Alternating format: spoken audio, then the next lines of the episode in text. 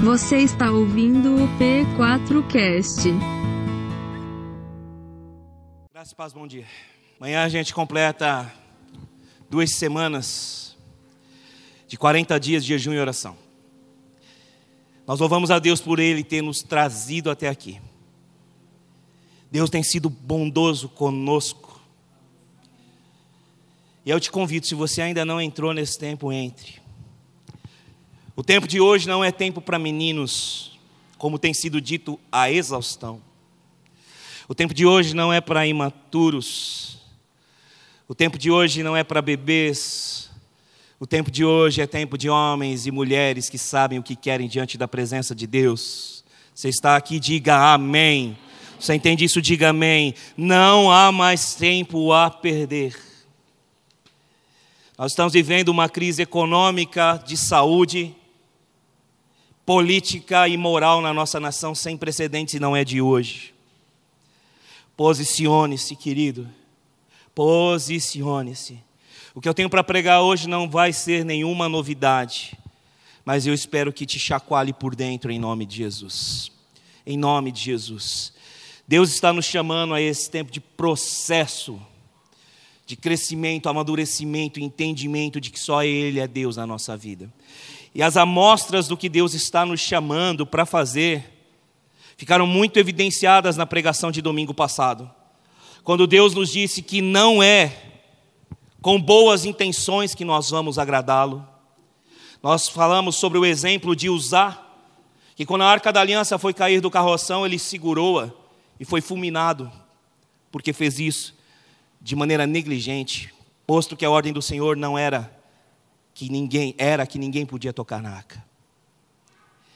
Nós vimos na vida do jovem rico que não basta a boa intenção de guardar mandamentos desde a infância, que não basta se aproximar de Jesus, é necessário abrir mão daquilo que prende o teu coração a esse mundo. Você lembra disso? Diga amém. Não bastam boas intenções. Nós vimos também que não basta alegria. Davi, quando se aposta da arca pela primeira vez, juntamente com seus homens, começa a tocar canções, a adorar a Deus, e não adiantou essa adoração, porque quando houve negligência no meio, alguém foi fulminado.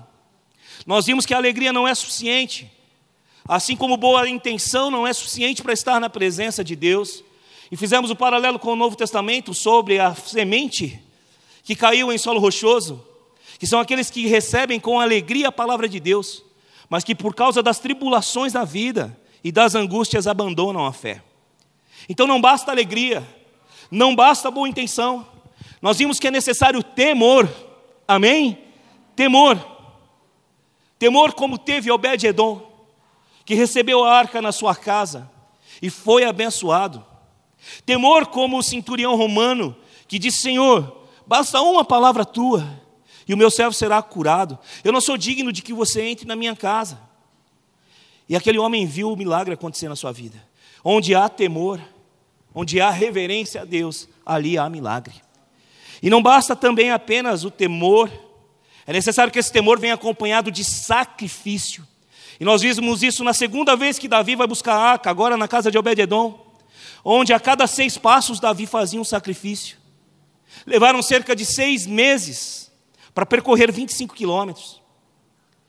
E adoraram a Deus de maneira sacrificial, bem dizendo ao Senhor: Entenderam que não bastava a alegria, a alegria fazia parte da presença de Deus, mas era necessário o sacrifício. E quando nós olhamos para o Novo Testamento, o Senhor Jesus vai nos convidar a nos sacrificar. Evangelho de Lucas, capítulo 9, verso 23. Aquele que quiser vir após mim, ou seja, me seguir, deve negar a si mesmo, dia após dia tomar a sua cruz, e então me seguir. Então, o que Deus tem nos convidado é uma maturidade. Sair do lugar comum, no qual nós estamos dizendo: Ó, oh, estou alegre na presença do Senhor, ó, oh, eu vi a igreja. Não adianta vir à igreja de qualquer jeito, e não adianta vir à igreja alegre somente. Não adianta ir para o quarto de oração somente, não adianta ir para lá alegre para agradecer pelas bênçãos de Deus. É necessário lembrar que é importantíssimo e fundamental no relacionamento com Deus o temor e o sacrifício. Amém? Você entende isso? Diga glória a Deus. É esse o tempo que Deus está nos chamando. E na manhã de hoje, Deus irá nos conduzir sobre três pilares da vida cristã. Três chamados de Jesus Cristo: Vinde a mim, vinde após mim ou siga-me, e ide ou vão. Três chamados que Jesus fez a todos nós. Que o Espírito Santo nos guie no dia de hoje, que o Espírito Santo nos direcione. Amém? Eu queria que você entendesse o título do sermão e trouxesse essa pergunta para a sua vida.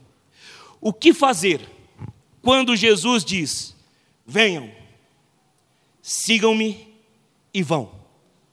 O que fazer quando Ele nos chama dessa forma?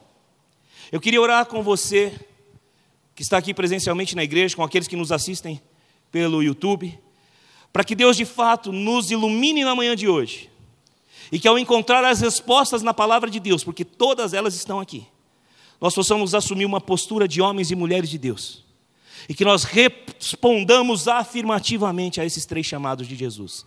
Amém? Vamos orar. Pai, no nome de Jesus, é a tua palavra que vai ser pregada na manhã de hoje. É aquilo que o Senhor nos deu de mais precioso juntamente com o Espírito Santo, para que vivamos e entendamos nessa terra.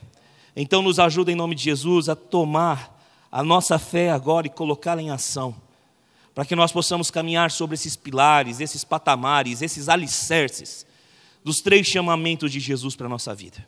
Permanece conosco em nome de Jesus Cristo. Amém e amém. Glória a Deus. Jejum é bênção. Jejum nos deixa mais sensíveis. E não há jejum bom sem tentação. Concorda com isso? Diga amém.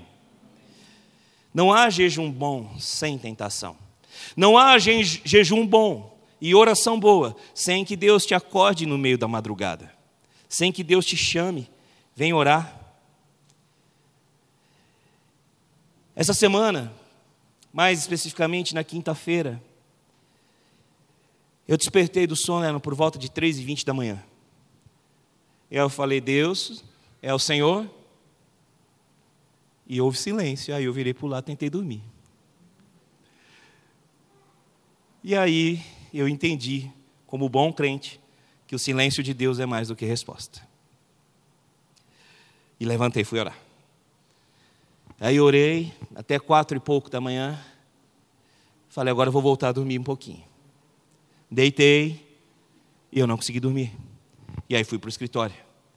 Peguei uma blusa, me vesti, o escritório fica fora da, da minha casa, desci e fui orar e ler a Bíblia. E aí o Senhor começou a me ministrar aquilo que eu achava que seria a palavra pregada na manhã de hoje.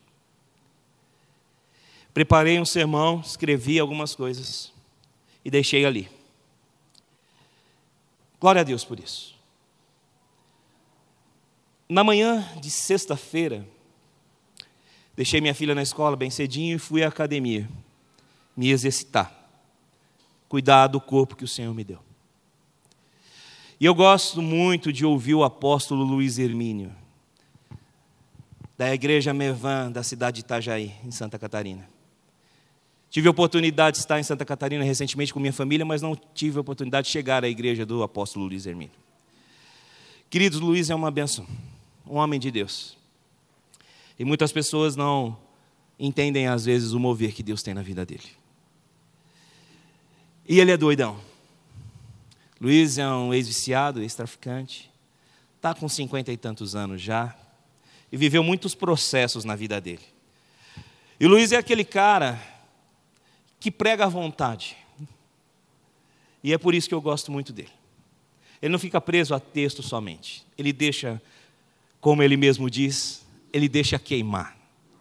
Ele gosta de queimar na presença de Deus. Eu preciso aprender isso, eu acho que você também, para ter intimidade com Deus. Nessa mensagem, o Luiz falou muitas coisas interessantes, dentre elas, essa questão do queimar. Eu já havia ouvido isso uma vez e guardei no meu coração. Disse o Luiz a respeito de John Wesley, o grande avivalista, que as pessoas faziam fila na porta da igreja onde ele pregava, do local onde ele pregava. E terminava uma reunião e as pessoas saíam, entravam na fila de novo, queriam ouvir John Wesley novamente. E um repórter foi ver o que é que acontecia. Por que, que as pessoas faziam isso? E perguntaram a uma senhora: o que, que esse homem diz que mexe tanto com a mente de vocês, a ponto de vocês ficarem entrando e saindo da fila. O que, que vocês vêm aqui ouvir? E a senhora, em sua simplicidade, disse: A gente não vem ouvir nada, a gente só vem vê-lo queimar. Só vê-lo queimar. Falei, Deus, ali na academia, querido, você não sabe o que é ser ministrado na academia, você precisa ter essa experiência. Deus te ministrando ali, você querer chorar na esteira. Aí o professor passa, ô pastor, você está bem? Estou bem, estou bem, estou jóia. E você está ali, as pessoas estão te vendo e sabem que você é ministro do Evangelho. E Deus está te ministrando ali, você tem de vontade de dar uns glórias e fala, Deus, é isso aí. Uma das frases do pastor Luiz que eu vou citar novamente, daqui a pouco, no segundo tópico do meu sermão, diz que a intimidade e as exigências do Senhor são para os seus íntimos, aqueles que o buscam. As exigências de Deus são para os íntimos. Daqui a pouco a gente vai falar mais sobre isso. Disse tudo isso para falar que, no meio de tantas coisas ricas que o pastor Luiz falou, ele disse: nós precisamos entender que para cada momento da vida cristã, há um movimento que nós temos que fazer. Quando Jesus te convida, vem a mim, você precisa fazer um movimento. Quando Jesus te convida, venha após mim ou siga-me, você precisa fazer outro movimento. E quando Jesus te diz, vá ou ide, você precisa fazer outro movimento. E aí, quando a gente está jejuando, você fala assim: Eu preparei o sermão de domingo, estou tranquilo, e Deus fala: Pode preparar um sermão em cima disso, que é isso que você vai pregar. Você vai pregar isso. Pega esses três chamados de Jesus e desenvolva um sermão para falar com a minha igreja. Querido, parece que não, mas Deus fala com a gente. Só basta abrir o coração e ser sensível. E aí não endureça o coração quando ouvir a voz do Senhor. Eu não posso discutir com Deus, mas eu já preparei o sermão. O Senhor me acordou de madrugada. Você acha que não tinha nada melhor para fazer, Deus? Para de tentar ensinar Deus a ser Deus. Para de tentar ensinar para Ele como Ele deve proceder. Amém? Esse tempo de jejum é tempo para ser sensível. É tempo para dizer: Senhor, eu me prostro, eu me rendo. Você está entendendo? Glória a Deus por isso. Então, o que fazer quando Jesus diz: Vinde a mim, ou venham a mim? É o primeiro tópico do sermão de hoje. Convido você a abrir a sua Bíblia no Evangelho de Mateus, no capítulo de número 11, verso de número 30. E eu clamo ao Senhor que fale contigo, comigo, com as pessoas que estão assistindo pelo YouTube, e que Deus, por sua graça e grande misericórdia, nos alcance na manhã de hoje. Amém. Como eu disse, não vai ser novidade, muita coisa que eu vou dizer. Mas eu espero que você pegue esses alicerces, essas bases, essas colunas e fixe sua fé nele. Então, a primeira pergunta é: o que fazer quando Jesus me chama vinde? Venha até mim. A resposta é: vá a ele. Descanse e confie. Amém? Quando Jesus te chama, vinde a mim, a sua atitude precisa ser ir, descansar e confiar. Esse texto é muito conhecido, Evangelho de Mateus, capítulo 11, verso 28 em diante. Venham a mim, todos os que estão cansados e sobrecarregados, e eu lhes darei descanso. Tomem sobre vocês o meu jugo e aprendam de mim, pois sou manso e humilde de coração e vocês encontrarão descanso para as suas almas, pois o meu jugo é suave e o meu fardo é leve. Amém? Se Jesus chama, vem a mim, porque eu vou te dar descanso, não hesita, não hesita. Só Ele pode te dar descanso, só Ele pode tirar a sobrecarga de você. Você está entendendo? Diga amém. Só Ele. O contexto imediato do texto que a gente acabou de ler refere-se a um tempo onde os fariseus colocavam sobre as pessoas um peso de religião muito grande. A religiosidade era tamanha que as pessoas não conseguiam suportar. Além do peso religioso, havia o peso de um governo corrupto, estabelecido por Roma. As pessoas mais humildes eram oprimidas de todos os lados. A religião os oprimia, a política os oprimia, tudo os oprimia. Alguma coisa diferente dos dias de hoje? A doença os oprimia. Coxos, cegos, paralíticos, leprosos, as ruas de Jerusalém estavam infestadas de pessoas doentes. Havia um lugar especial para elas, chamado Tanque de Betesda, onde cria-se que o anjo do Senhor vinha, agitava as águas e aquele que entrasse primeiro era curado. Havia filas e filas de pessoas doentes, havia o caos estabelecido. A religião não ajudava as pessoas, a política não ajudava as pessoas. Havia uma necessidade de cura para doentes. E Jesus aparece no cenário dizendo: Venham até mim. Eu vou dar descanso para suas almas. Querido, os tempos de antigamente não são diferentes dos tempos de hoje. E na manhã de hoje, Jesus está dizendo: Vem. Olha para mim, por favor. Jesus está dizendo: Vem, vem, vá. Não hesite, vá. Não é venha à igreja, não é venha ouvir o pastor, é venha até mim. Amém. A palavra que o Senhor nos traz sobre esse vem, em primeira instância, implica descanso. O verso de número 28 vai dizer sobrecarregado, cansado. A palavra cansado vem do original grego kopos ou copos e significa intenso trabalho, unido de aborrecimento e fadiga.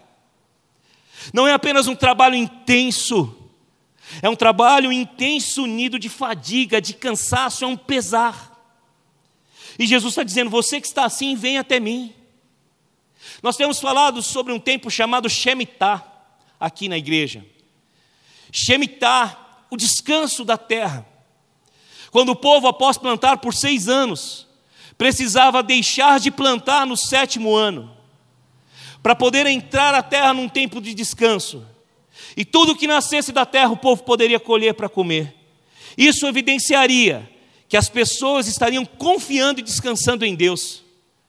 O Shemitah é um tempo onde aquele que está cansado de viver dias difíceis, de plantar, de enfrentar as intempéries do tempo, de enfrentar as dificuldades da colheita, poderia dizer: agora eu vou descansar e entrar no gozo do Senhor. Deus está nos chamando. Chega dessa vida de copos, chega dessa vida de cansaço, fadiga. Venha até mim que eu vou dar descanso. E o descanso que Deus dá implica em confiança nele. Amém. É necessário confiar nele. Nós estamos sendo aí bombardeados por muitas coisas, muitas opiniões a respeito de tudo, muitas notícias. Nossas mentes estão cansadas, nós estamos sobrecarregados, nossas almas estão angustiadas. Só Jesus pode oferecer descanso verdadeiro para nós. Abra os teus ouvidos e os teus olhos para poder enxergar e entender o que Deus tem a dizer para você nessa manhã. Amém. Não basta apenas ir. Jesus não para no convite ao venha. Ele fala: quando você vir até mim, você vai aprender de mim. Nós precisamos entender o que Romanos 8, verso 29 nos diz. Aqueles que de antemão conheceu, também os predestinou, para serem conformes à imagem do seu filho unigênito, ou primogênito, melhor dizendo porque Jesus é o primeiro dentre muitos. Nós somos um tipo de gente, você está entendendo? Diga amém. Deus te escolheu para ser um tipo de gente. A palavra nos chama lá em Romanos capítulo 12, verso 12: Não se amoldem ao padrão deste mundo. Você não foi chamado para viver segundo aquilo que as pessoas dizem, pensam ou falam. Você não foi chamado para ser movido como massa de manobra, nem por esquerda, nem por direita, nem por centro. Você foi chamado para viver a liberdade dos filhos de Deus. Diga amém. Então você é livre para escolher fazer o que você quiser. Você é livre para tomar as decisões que você quiser.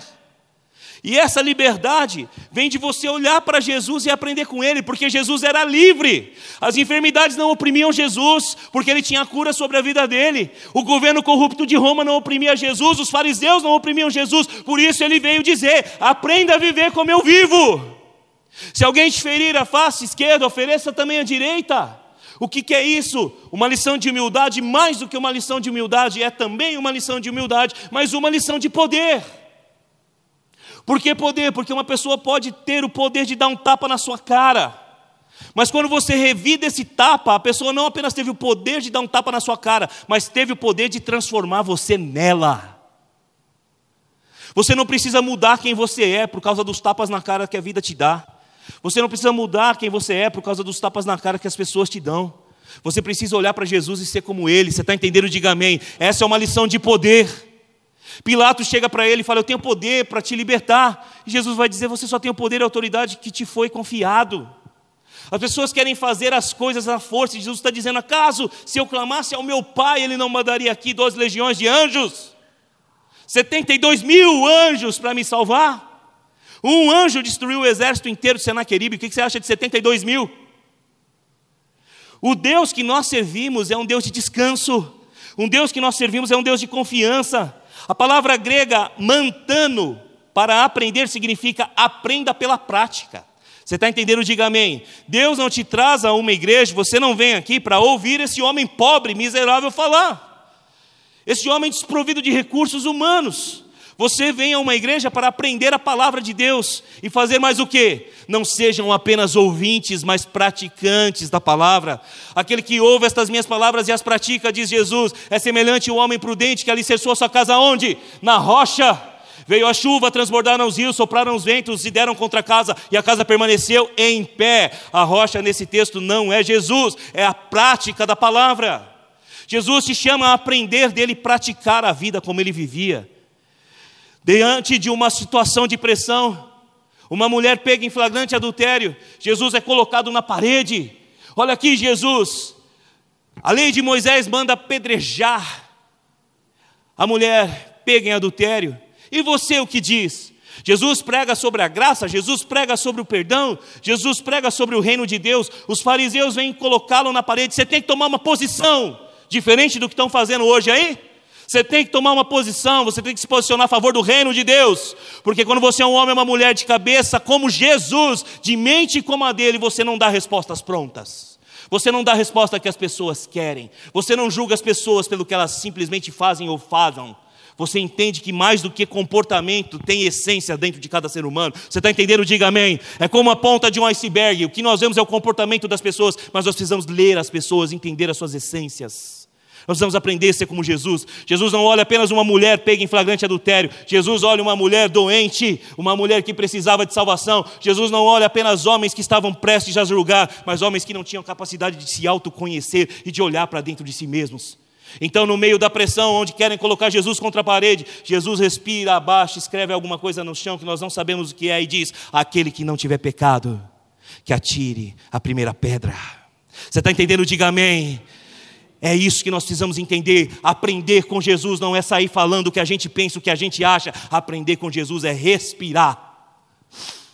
Sopro, vida, ruá, domínio próprio, o fruto do Espírito sobre a nossa vida. Está entendendo? Diga amém. É isso que Deus está te chamando para fazer. Venham a mim, descansem em mim e aprendam a viver comigo. Muitos dos problemas que você enfrenta na sua vida e que eu enfrento é porque nós não aprendemos a viver com Jesus como Jesus. Aquele que diz que crê nele deve andar como ele andou. Você está entendendo? Diga amém. Você deve andar como ele andou. Descanse. Na Bíblia nós encontramos uma mulher, Maria Madalena. Eu não vou ler o texto, porque senão nós vamos demorar muito. Lucas capítulo 8, verso 1 a 3, você encontra lá. Maria Madalena, liberta de sete demônios. Você já imaginou, pastor, o que é sete demônios? na vida de uma pessoa? O que esse demônio tinha poder, esses demônios tinham poder para fazer? E aquela mulher foi até Jesus, e o que, ela encontrou? Libertação e cura. Ela foi liberta por Jesus. Maria Madalena, não a confunda com uma prostituta, não a confunda como uma mulher que se jogou aos pés de Jesus um dia. A Bíblia não diz que essa é Maria Madalena. A Bíblia diz que Maria Madalena era uma mulher rica, que era participante do grupo de mulheres que sustentavam o ministério de Cristo. Maria Madalena, ela é liberta, ela é curada porque ela foi até Jesus. Você está entendendo? Diga amém. E quando ela foi até Jesus, ela começou a andar com Jesus, ela começou a aprender de Jesus, e inclusive começou a investir no ministério de Jesus e dos seus apóstolos. E não apenas isso.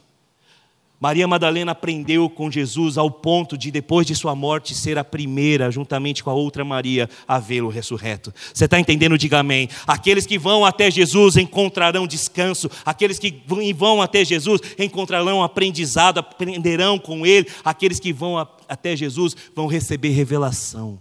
Você está entendendo? Diga amém. Jesus se revelou a quem Ele trouxe descanso. Jesus se revelou a quem ele trouxe lições. Jesus se revela a todos que se aproximam dele. Você está entendendo? Diga amém.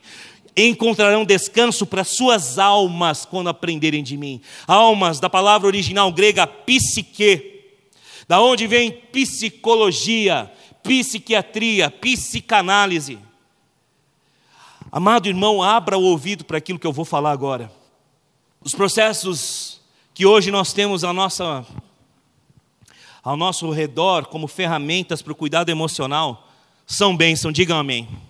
A psicologia é bênção, a psiquiatria é bênção, a psicanálise é bênção, tudo isso é bênção, tudo isso foi Deus que criou, deu capacidade ao, homem para entender a mente humana, o cérebro humano, a neurociência, tudo isso é maravilhoso. Amém.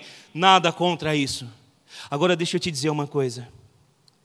Dr. Augusto Cury vai dizer que os remédios antidepressivos e ansiolíticos eles são uma ferramenta excelente para ajudar nos transtornos de ordem mental. Porém, eles por si só não resolvem.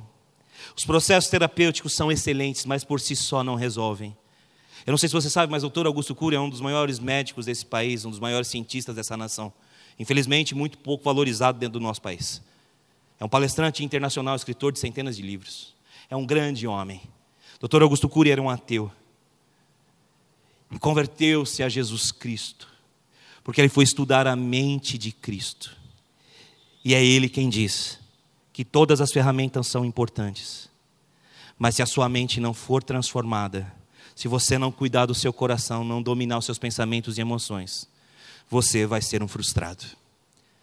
É do Dr. Augusto Cury a frase que diz: Existem em nossa nação muitos mendigos morando em palácios e o que isso quer dizer? Que existem muitas pessoas enriquecidas financeiramente, mas que não conhecem a si mesmas e as suas próprias emoções. Da mesma maneira que existem muitos pobres doentes de alma também. Só há um que pode curar sua alma, e esse é aquele que disse: Venha até mim, e eu vou dar descanso para a sua psique, eu vou dar descanso para a sua mente eu vou dar descanso para sua alma. Amém. Como alguém que ministra essa área, como alguém que ensina nessa área de gestão das emoções, como alguém que conhece um pouquinho da mente humana, que conhece um pouquinho do funcionamento da, da, do cérebro, da neurociência, eu tenho que te fazer um convite nessa manhã.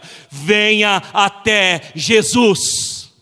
Venha até Jesus e você vai encontrar o descanso. Aprende a viver como ele vivia. Há muitas pessoas doentes porque elas estão preocupadas com o que os outros pensam, com o que os outros deixam de pensar, elas não conseguem se movimentar. Há ministros de louvor que não conseguem cantar porque acham que as suas vozes não são boas o suficiente, porque ele não consegue ministrar. Há pessoas que acham que não podem procurar um trabalho melhor porque elas não são dignas disso, porque quem, o que vão pensar, deixar de pensar delas. Deixa eu te dizer uma coisa: Jesus não estava nem aí para aquilo que as pessoas pensavam dele. Aprenda com ele. Um dia ele começa um discurso, eu já falei isso aqui várias vezes e repetirei. Jesus começa a dizer: quem não comer do meu corpo e não beber do meu sangue não vai ter comunhão comigo, não pode andar comigo. Os discípulos que estavam caminhando com ele entenderam que ele estava falando de canibalismo. Porque quem caminha com Jesus não vai entender o que ele fala, não, deixa eu te dizer. Você não basta caminhar com Jesus, você precisa ficar aos pés dele. Você precisa ficar ali, pertinho dele, para entender o que, que ele está dizendo. Aquelas pessoas não entenderam o que Jesus estava dizendo e disseram: dura essa palavra? E muitos naquele dia deixaram Jesus. Jesus pouco se importou com a opinião daquelas pessoas. Ele não foi para o canto chorar e lamentar, porque ele sabia qual era o plano e o propósito de Deus para a vida dele. Amém? Você precisa saber qual é o plano e o propósito de Deus para a sua vida. E quando você entender isso, você não vai se importar com o que as pessoas pensam ou deixam de pensar, com o que elas falam ou deixam de falar. Porque se na multidão dos conselhos há sabedoria, é somente no quarto secreto que há a resposta de Deus. Porque o Pai que vem em secreto vai recompensar. É a opinião dele que interessa. É o que ele diz que interessa. Nós vivemos essas síndromes malditas das redes sociais, que as pessoas são criticadas assombradas por fantasmas das redes, e muitas atentam contra as suas próprias vidas porque estão doentes pensando na opinião dos outros. Jesus não pensava assim. As pessoas o deixaram e ele olhou para os seus doze e disse: Vocês também querem ir? Mas os doze não acompanhavam Jesus apenas de perto, os doze estavam aos pés de Jesus, e um dos doze, mais íntimo ainda, disse: Para quem iremos, Senhor, se só tu tens as palavras de vida eterna? É manhã de você entender. Vá aos pés de Jesus, descanse nele, aprenda com ele e viva as palavras de vida eterna sobre a sua vida. Amém. Todas as coisas são maravilhosas, as ferramentas existem, os remédios estão aí, a química, a física, a biologia, a matemática, tudo isso pode nos ajudar mas sem Jesus não haverá cura plena. Amém. É só nele que há cura. Ele é o autor e consumador da nossa fé. A Bíblia nos fala em Efésios capítulo 6, a partir do verso 10, a respeito de uma armadura de Deus para ficarmos firmes nas batalhas. Há uma batalha na sua mente, há uma batalha na sua cabeça e você precisa colocar o capacete da salvação para entender que você é um salvo, você é um eleito, você é um chamado, você é um predestinado a viver todos os sonhos de Deus nessa terra, a viver a vida abundante. Você está entendendo? Diga amém. Porque o ladrão vem tão somente matar e roubar e destruir, mas Jesus está aqui para trazer vida abundante para você. Amém. Vinde a mim. É o primeiro convite. E qual é a primeira resposta? Eu estou aqui, Senhor para ti eu vou, porque eu tenho promessas do Senhor. E o Senhor me lembra das tuas promessas nessa manhã. Amém. Tem promessas de Deus na sua vida. Aquele que começou a boa obra, ele vai terminar até o dia de Cristo Jesus. Amém.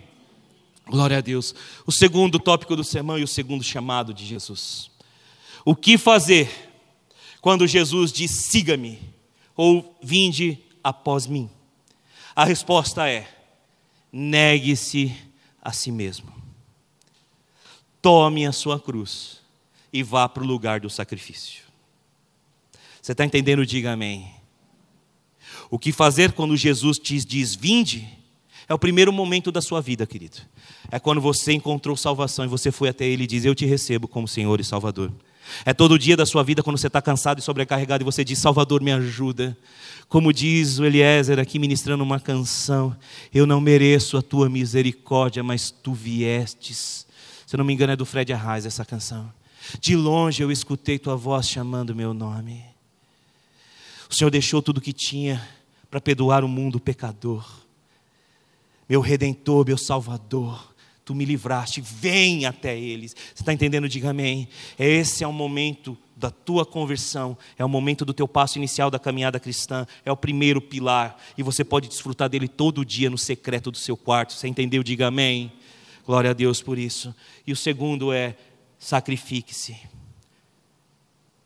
Vá para o sacrifício o lugar da cruz é o lugar do sacrifício. Só para a gente fundamentar a palavra, Lucas capítulo 9, verso 23, texto que eu li semana passada, reenfatizo na manhã de hoje a respeito de sacrifício. Querido, aprende uma coisa. Quando Deus repete algumas coisas para nós, é porque Ele quer dizer algo muito profundo. Você está entendendo? Diga amém. Quando Deus fica repetindo, falando conosco algumas coisas, é porque Ele quer firmar uma verdade. Em Romanos capítulo 8, a partir do verso 14, só para citar um exemplo disso. A palavra de Deus vai dizer que nós somos filhos de Deus. Vai dizer que o Espírito Santo nos adotou e podemos clamar Abba Pai.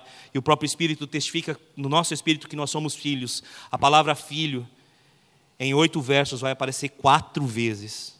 Quatro vezes em oito versos. O que, que isso implica? Implica que Deus está repetindo uma verdade. Entenda, entenda, entenda. Você é filho, a tua identidade é de filho e ninguém pode tirar isso de você. Amém? Você entendeu? Diga glória a Deus. Então, se Deus está nos chamando a uma verdade, capítulo 9 do Evangelho de Marcos, verso 23, Jesus disse a todos: Se alguém quiser acompanhar-me, negue a si mesmo, tome diariamente a sua cruz e siga-me. Se Deus está falando isso para nós, é porque nós precisamos negar a nós mesmos. Jejum sem tentação não é jejum bom. Ontem eu tive o privilégio de jantar com a minha esposa, com o meu pastor amigo, pastor Daniel, com a pastora Carol, num dos raros momentos que a gente consegue fazer isso, para ter um tempo nosso conversar. Tivemos um bom jantar com a Giovana, com a Pietra. Tivemos muitas risadas. Muito gostoso o tempo de ontem. Mas nós em jejum, e jejum sem tentação não é jejum bom. Não, não é. né, pastor? E eu e o pastor Daniel, pelo nosso formato, gostamos de sobremesa, né, pastor? Nosso formato não nega que a gente gosta de um docinho.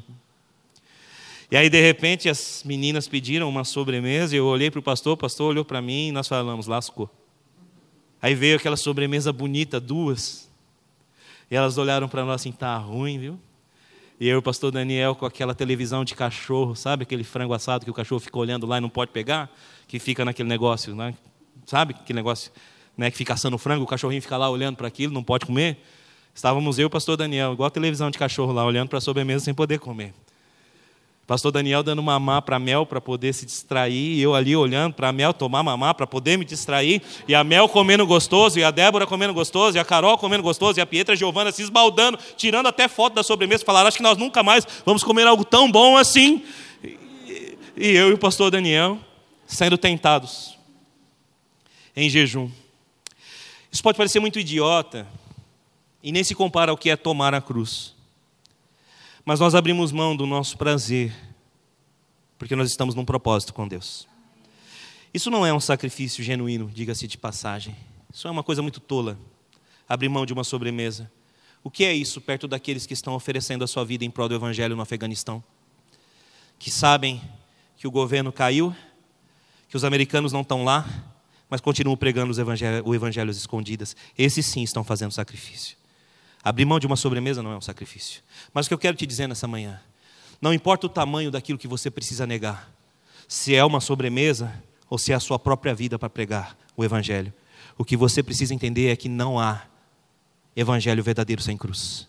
Não há Evangelho verdadeiro sem sacrifício. Não há Evangelho verdadeiro sem o negar a si mesmo. Não existe outra resposta ao chamado de Cristo.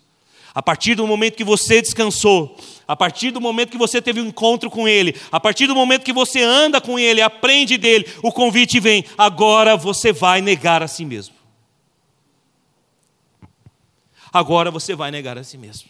Quer me acompanhar? Então vai tomar a cruz. A cruz é o instrumento de tortura e morte. A cruz não é a sogra. A cruz não é o marido, a cruz não é a esposa, a cruz não é o pastor Daniel, nem o pastor Toninho, nem o pastor André. A cruz não é o Rafa. Eu não sei porque com você deram risada, Rafa. Talvez porque essa cruz seria pesada demais, não sei. Voltando para a palavra. A cruz é um instrumento de tortura e morte. E ela implica em sacrifício. Quem segue Jesus segue, segue para o Gólgota. Quem segue Jesus segue para aquilo que Paulo vai dizer: já estou crucificado com Cristo e não vivo mais eu, mas Cristo vive em mim.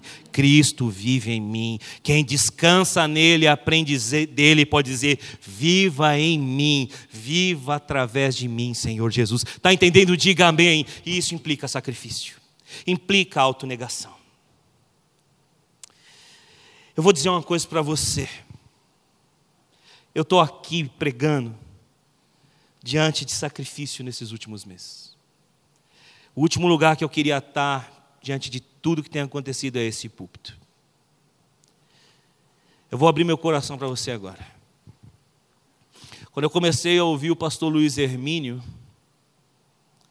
ainda voltando para a pregação,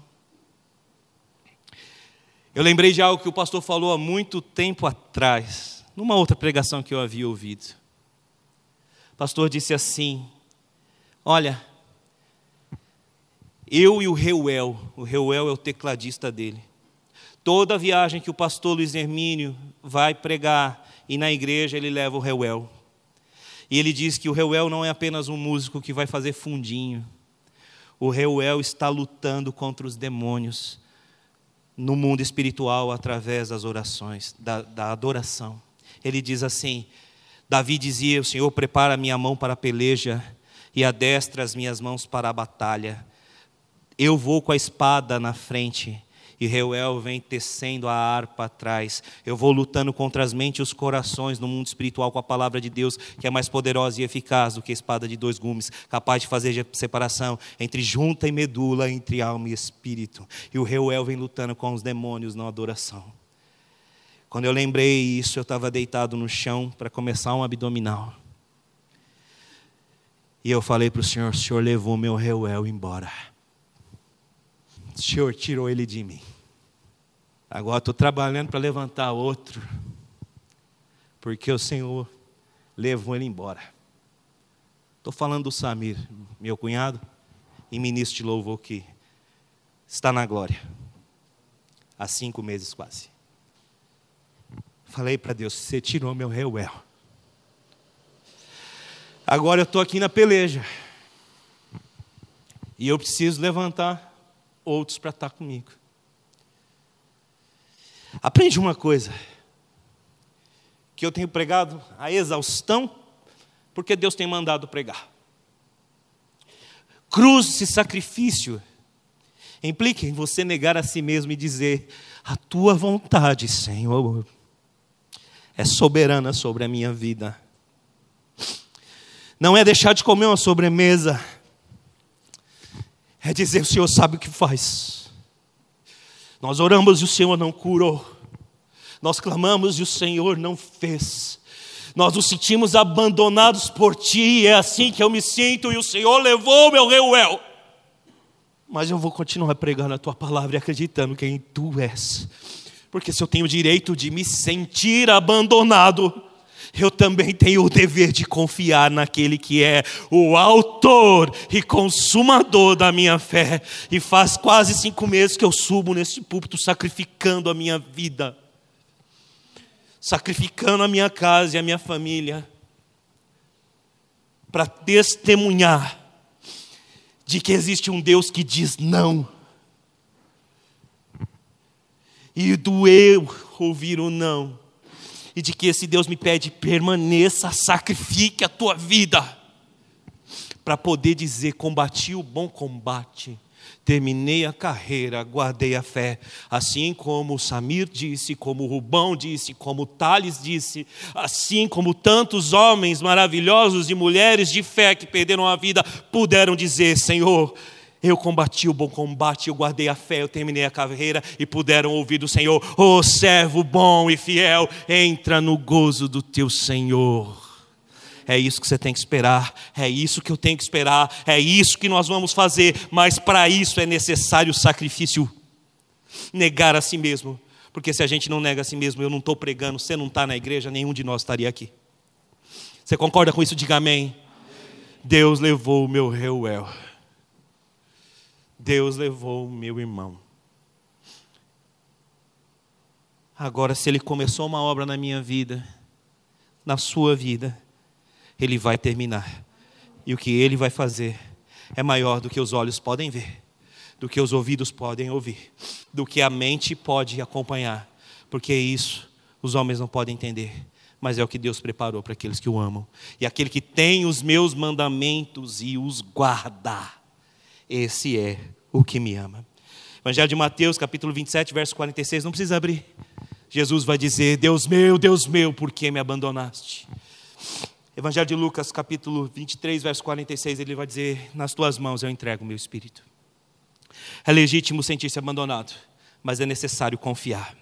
Você entende isso? Diga amém. Tem sido pregado aqui na igreja que profeta não sente, profeta precisa profetizar. Profeta profetiza. Diga amém se você entende isso. Sacrifício é o profeta que anda sobre a revelação de Deus e não desiste daquilo que Deus planejou e não esquece daquilo que Deus já fez. Você está entendendo? Diga amém. Se você quer andar em sacrifício, você precisa saber que Deus te feriu, que Deus te fez doer, mas que Ele cuida de você e Ele já cuidou de você no passado. A maturidade que nós buscamos não é essa maturidade de querer que Deus faça o que nós queremos que Ele faça. A maturidade que nós buscamos e de nós convertemos o nosso coração a fazer o que Ele quer que nós façamos, mesmo que nós não queiramos. E essa foi a vida de um dos grandes profetas de Deus, que não sentiu, mas profetizou. Abra sua Bíblia em Lamentações de Jeremias, capítulo de número 3. Amém. Lamentações de Jeremias, capítulo 3. Nós vamos ler do verso 1 a 20, e eu espero que Deus fale com você agora. O tópico 2 do sermão é o mais importante. Se Deus já está falando aí, te prepare, porque Ele vai falar mais profundo agora. Eu sou o homem que viu a aflição trazida pela vara da sua ira. Ele me impeliu e me fez andar na escuridão e não na luz. Sim, ele voltou a sua mão contra mim, vez após vez, o tempo todo. Fez a minha pele e a minha carne envelhecerem, quebrou os meus ossos.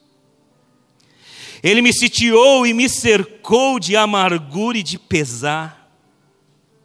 Fez-me habitar na escuridão, como os que há muito morreram cercou-me de muros e não posso escapar. Atou-me apesar das correntes, mesmo quando chamo ou grito por socorro, ele rejeita a minha oração. Ele impediu o meu caminho com blocos e pedras, e fez tortuosas as minhas sendas.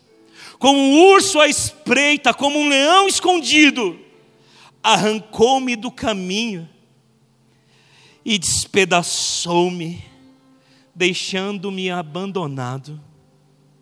Preparou o seu arco e me fez alvo de suas flechas, atingiu meu coração como flechas de sua aljava. Tornei-me objeto de riso de todo o meu povo. Nas suas canções eles zombam de mim o tempo todo. Faz-me comer fez-me comer ervas amargas e fartou-me de fel, quebrou os meus dentes com pedras, pisoteou-me no pó, tirou-me a paz, esqueci o que é prosperidade.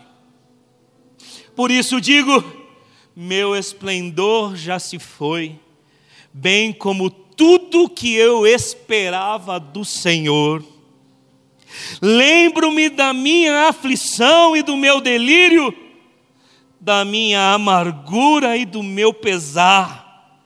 Lembro-me bem disso, e a minha alma desfalece dentro de mim. Até aqui. Será que você se sente assim como o profeta?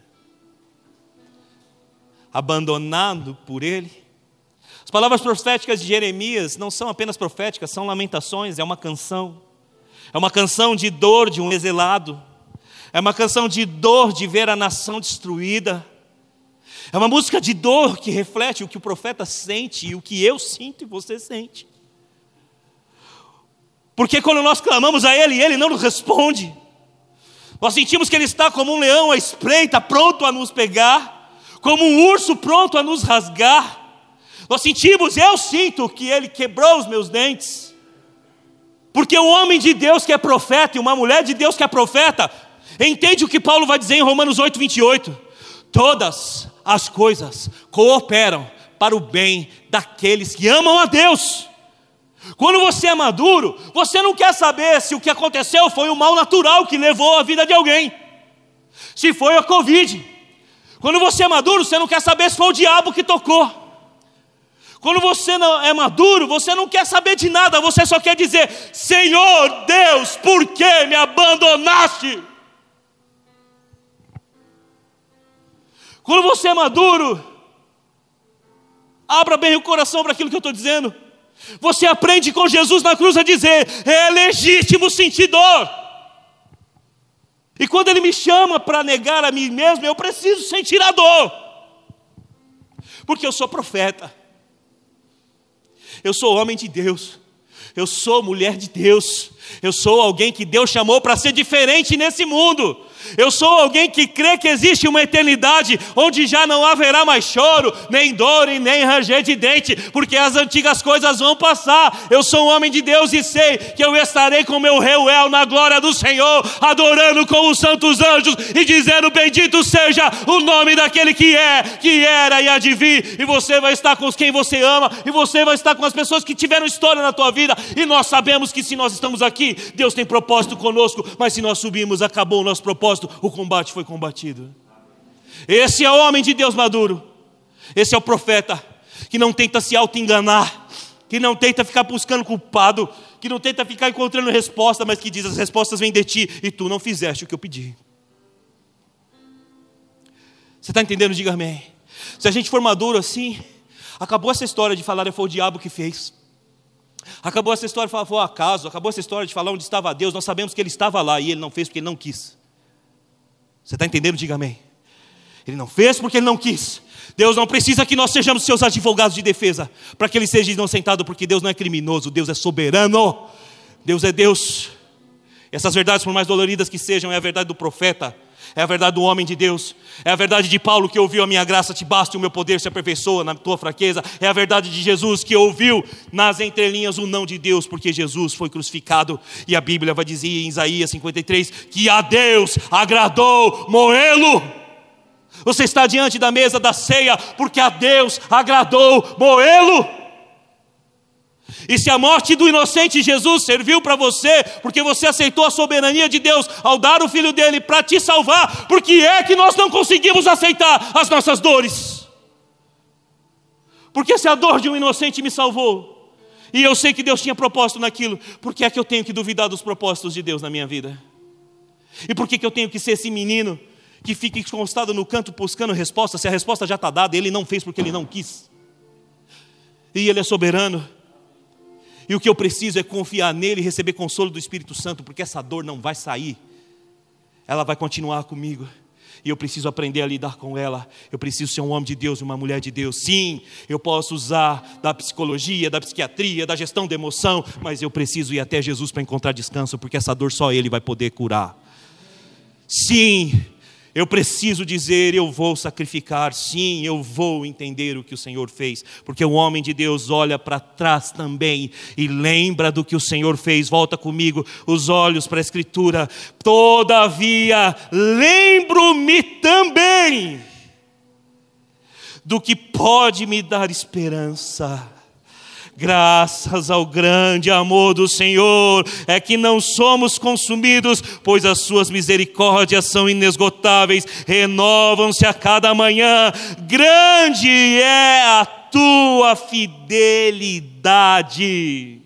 Você está entendendo? Diga amém. O profeta de Deus, o maduro de Deus, o homem de Deus, entende que Deus tem propósito propósitos em todas as coisas, sujeita-se a Ele, mas não fica a vida toda lamentando, não, porque se lembra lá de trás e do que as coisas que Deus fez. Deus escreveu uma história linda para você, Deus permitiu você ter um marido, Deus permitiu você ter uma esposa, Deus permitiu você viver uma história linda com Samir aqui, Rodrigo, Deus permitiu, Débora, Deus permitiu, igreja, agora lembra da história que Deus permitiu você viver e traga à memória aquilo que te dá esperança. Porque se você está vivo, ainda tem propósito de Deus para você aqui. Você está entendendo? Diga amém. Essa é a igreja dos santos, essa é a igreja dos justos, essa é a igreja da última hora, é a igreja que pode sim para a rua marchar no 7 de setembro, mas que antes de fazer isso vai para o quarto dobrar o joelho e dizer: Tem misericórdia dessa nação, Senhor. Essa é a igreja verdadeira que encontra a liberdade de poder dizer: Você me abandonou, mas eu trago à memória a minha história linda que o Senhor trouxe para mim. O Senhor me tirou das trevas, me trouxe para a maravilhosa luz. O Senhor me salvou, o Senhor me purificou e eu tenho uma eternidade ao meu dispor. Aleluia! Grande é a tua fidelidade, ó Senhor. O que fazer quando Ele pede para você negar a si mesmo? Diga a si mesmo eu vou negar e eu vou sacrificar. Verso 24: Digo a mim mesmo, a minha porção é o Senhor, portanto nele porei a minha esperança. O Senhor é bom para aqueles cuja esperança está nele, para com aqueles que o buscam, é bom esperar tranquilo pela salvação do Senhor. Você entendeu o que Deus está querendo dizer conosco nesse segundo tópico? Negue a si mesmo. Negue. Saiba que Ele é Deus. Saiba que Ele pode ter feito sim o que você não queria. Mas traga à tua memória o que te traz esperança, porque se não for o Senhor dos Exércitos, o que seria de sua vida? O que seria de minha vida? O profeta está dizendo: Eu digo a mim mesmo, Eu não digo para os outros porque eu não tenho que provar nada para ninguém. Eu digo a mim mesmo, eu digo para mim, a minha esperança está no Senhor. Salmo 42, verso 5 em diante, o salmista vai dizer assim: Porque está batida assim minha alma? Por que te angustia assim dentro de mim? Ele está dizendo as suas próprias emoções, porque eu estou angustiado, porque eu estou desesperado em minha alma. Ele chacoalha as suas emoções, ele chacoalha o seu homem interior e diz: Espera em Deus, pois eu ainda o louvarei. O profeta está dizendo a mesma coisa. Eu pego a minha alma, eu pego a mim mesmo e digo para mim: O Senhor é minha esperança. Você entendeu? Diga amém. Diga para você que Ele é tua esperança. Porque depois que você entende que o primeiro convite está respondido e você vai até Ele, encontra descanso, você aprende dele. Depois que você entende tudo isso e passa a negar a si mesmo, abrindo mão das suas convicções, dos seus pecados, depois que você faz tudo isso, você está pronto para responder o terceiro convite de Jesus. O que fazer quando Jesus diz: Ide? Vão pelo mundo e pregue o Evangelho. Tem uma canção antiga que diz: Sim, eu amo a mensagem da cruz, até morrer eu a vou proclamar. Levarei eu também a minha cruz, até por uma coroa trocar a rude cruz se erigiu. E Jesus nos convidou a tomar essa cruz, negar a nós mesmos e pregar a mensagem da cruz às nações. Até que um dia, assim como esses amados que estão na glória, nós estejamos lá também, para poder viver a recompensa e o galardão daqueles que combateram o bom combate, terminaram a carreira e guardaram a fé. Receber a coroa de vitória que será dada ao que vencer. O que está em jogo aqui não é a vida nessa terra. O que está em jogo nesse tempo é a vida eterna. Firme-se com Deus. Amém. Inocentes para o bem.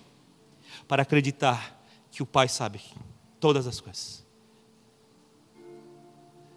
nós precisamos ser homens e mulheres inocentes diante de Deus, como crianças que se lançam nos seus braços de amor. E precisamos entender isso para poder pregar a mensagem da cruz verdadeira. O sinal que nós esperamos para o arrebatamento da igreja é: e este evangelho do reino será pregado em todo o mundo e então virá o fim. Não é o evangelho da esquerda, não é o evangelho da direita, não é o evangelho do Brasil, não é o evangelho dos Estados Unidos, não é o evangelho da China, da Coreia do Sul, da Coreia do Norte, o evangelho do reino será pregado em todo o mundo. O evangelho de Mateus, capítulo 28 versos de número 19 a 20. Fazendo uso novamente das palavras do pastor Luiz Hermínio, do apóstolo Luiz Hermínio, contando uma história que ele contou que tocou muito meu coração sobre essa questão de confiança em Deus e de sacrifício. Pastor disse que um dia sua filha olhou para as circunstâncias da vida e falou para ele: Pai, por que todo mundo consegue as coisas com tanta facilidade? E para nós tudo é mais difícil. Sabe qual foi a resposta que o pastor deu? Foi orar. E foi lá, no quarto de oração, aonde ele foi queimar, que o Espírito Santo falou para ele aquilo que eu já disse aqui há alguns minutos atrás. Luiz, as exigências do Senhor são para os íntimos. Se você acha que está tudo difícil na sua vida, se você acha que a cruz está pesada demais, é porque você é íntimo dele. Porque ele não dá cargo, ele não põe carga maior do que você pode suportar. As exigências de Deus são para os íntimos. Você acha que eu estou aqui por quê? Porque eu sou bom? Porque eu sou forte? Não, eu só estou pregando. E nós só estamos na igreja porque nós somos íntimos do Pai. Porque nós somos íntimos dele. E porque nós sabemos que ele conhece os nossos corações. E sabemos que as exigências dele são para nós. Você está entendendo? Diga amém. É dura essa mensagem, é difícil essa mensagem, mas esse é o Evangelho de Jesus Cristo. Porque quem vai até Ele descansa, pastores. Quem vai até Ele aprende dele. Quem vai até Ele, igreja, e vive como Ele viveu, imediatamente vai entender que negar a si mesmo não é uma escolha, mas é um chamado que precisa ser obedecido.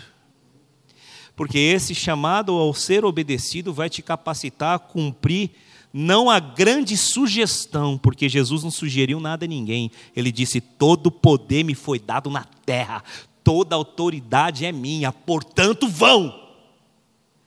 Nunca foi e jamais será a grande sugestão pregar o Evangelho, é a grande comissão que o homem poderoso ressurreto, Deus na terra, deu para os seus discípulos. Evangelho de Mateus, capítulo 29, 28, verso 19 em diante. Portanto, vão e façam discípulos de todas as nações, batizando-os em nome do Pai, e do Filho, e do Espírito Santo, ensinando-os a obedecer a tudo o que eu lhes ordenei. E eu estarei sempre com vocês até o fim dos tempos, ou promessa maravilhosa. O que fazer quando ele diz ide? O que fazer quando ele diz vão? Vá. Vá. Por onde quer que você ande, vá e pregue. Sua dor é testemunho de que existe um Deus verdadeiro que tem poder de curar a dor interior. Você está entendendo? Diga amém. Nós entramos há algum tempo na era das doenças mentais. Hoje, estatisticamente falando, mais da metade da população mundial tem um transtorno de ordem mental.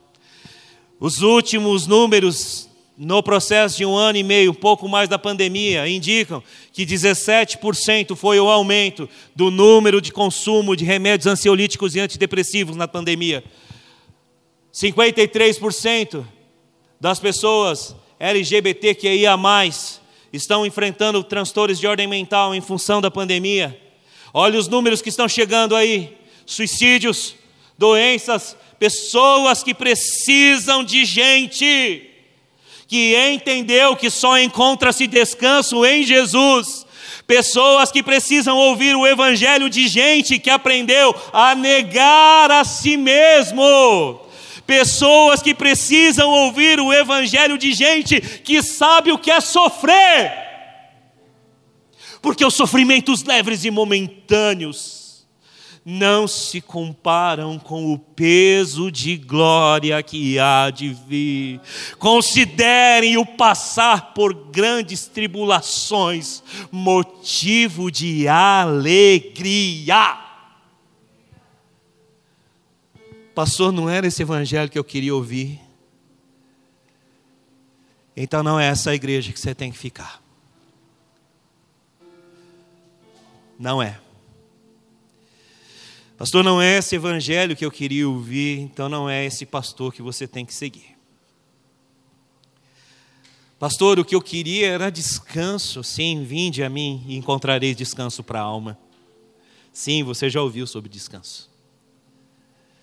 Pastor, o que eu quero é que a minha mente seja curada. Sim, você ouviu, aprenda dele, a sua mente vai ser curada, a sua psique vai ser transformada.